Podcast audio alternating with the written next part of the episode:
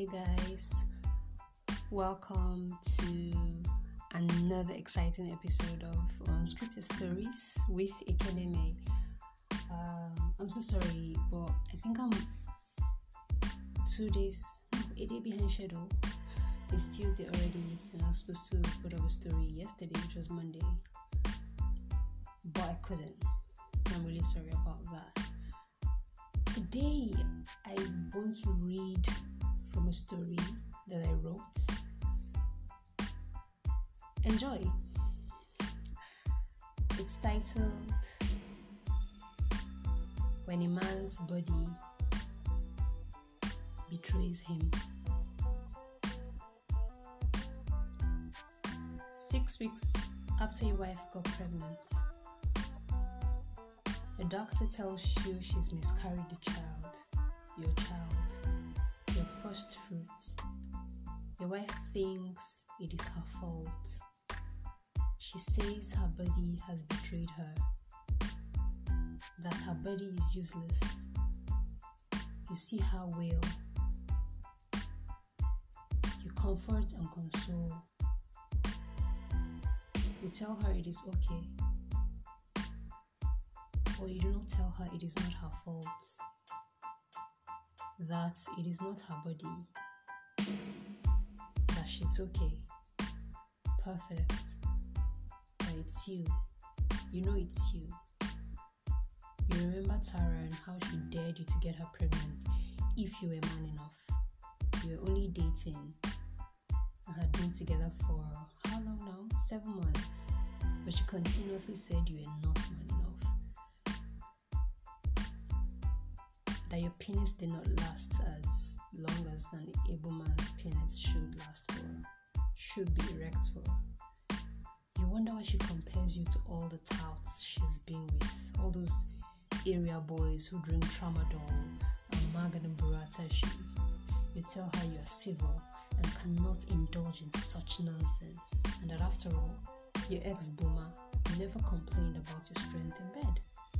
If anything, she always told you to slow down so you do not break her waist. You call Tara a nymph. She tells you to prove her wrong. Get me pregnant, she snarls. You tried to get her pregnant, but she lost the baby after six weeks, three times, until you gave up on the relationship. And she gave up on you, called you impotent, not man enough, again and slammed the door in your face. And that was the end of your relationship with her. It was Tara you thought to yourself. And no, you were not being proud or arrogant. No, you just knew it was Tara and not you. You? no way. Your father was not important. Neither was your father's father. You dated two more girls before your wife try to get them pregnant. You tell them you did not enjoy having sex with condoms. When they panicked because you were pregnant, you assured them that everything was fine while you waited for the sixth week until you met your wife, ran every medical test that certified you okay until the sixth week. You did not intend to keep this away from your wife or your doctor, but the thing is, how do you tell such a tale? Who do you tell? Who would believe you? How do you tell them it is not your wife's fault, but yours? And that it's your body that has betrayed you? Both of you. That's the end of my story. I hope you guys enjoy it.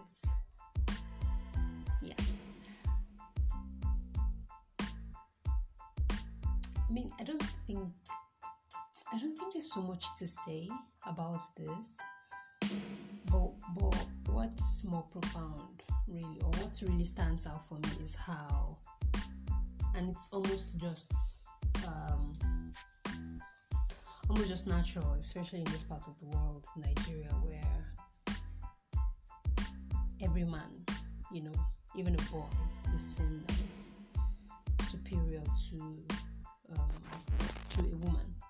You know, so a boy is even given some form of respect before a grandmother is, you know, just because she's female. Well, there are places where um, matriarchs are recognized and that doesn't happen, but a whole lot of times there's just that when they say men just so much in this part of the world, and um, even in things that shouldn't be, even in instances where um, it should not be be enforced. That I think I should use that word. So you see fathers and brothers, you know, clamping down on decisions made by daughters, you know, just because they're female. You know, but if a boy does the same thing, if a son does the same thing, nobody raises an eyebrow. Um, and then sometimes you also see situations where a couple is unable to bear children and nobody thinks about the man, right? Nobody wonders if he's okay.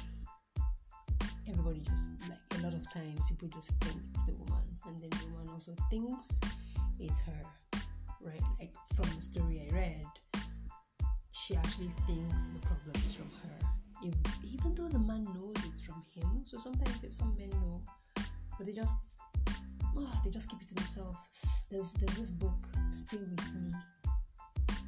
Really can't remember the author's name now.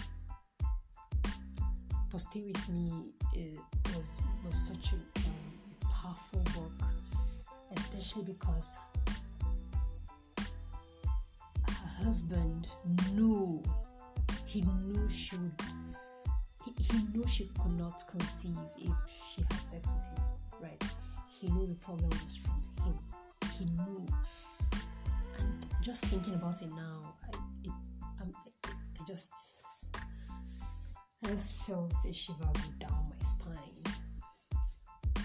That he knew the problem was from him. He knew he was the important one. And he just let her live with that pain for as long as she did until she got pregnant. Her, her brother, his brother rather, got her pregnant, and he just knew, and he just was so so calm about it. You know, so and I think most times some men would want to talk about it, but really, like my story story ended with how do you tell them it is not your wife's fault or yours, and that it's your body that has betrayed you, both of you Like, how do you tell people?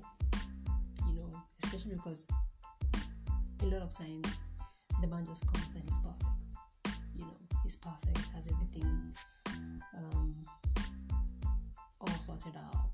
He's the head, you know. But the woman, if, if anything goes wrong, it's the woman. The child doesn't behave well, the child, you know. And it's it's um, and I think it can, can really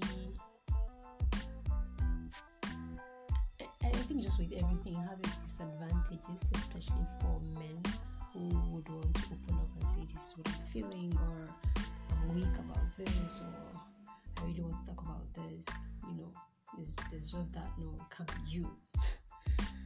Even even um, even my character still doesn't think it can be him you know or that it's from him. He had to try with he had to try with other women again to actually realize that well i mean it's what it is. So yeah um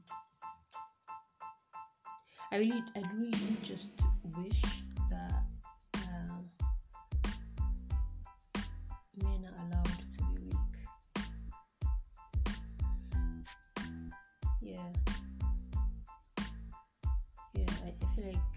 men need permission sometimes.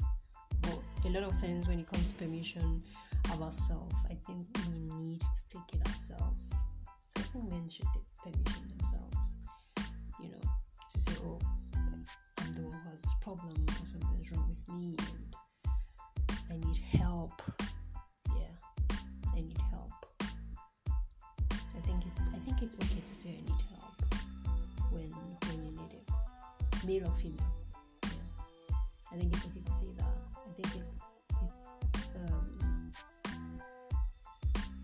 it's such a powerful place to be to realize you really can't help yourself and you just want to be helped and you're seeing it. So I think it's I think it's okay to do that. So yeah, that's the end of uh, analysis of my story. I would like to explain a few things where so there's a part where I mentioned tramadol, and tramadol is tramadol. It's a form of medication, but it's abused in Nigeria because most young men, mostly from the north, take it to give themselves strength and also um, enhance their libido. Don't I think that's the right word to use. And then Maganin Burantashi is another word which means um, some form of medicine also that men take to you know increase their libido.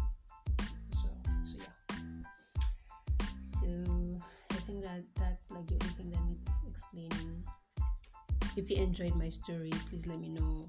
I have more stories to to write, to record, to share with you guys. So bye for now.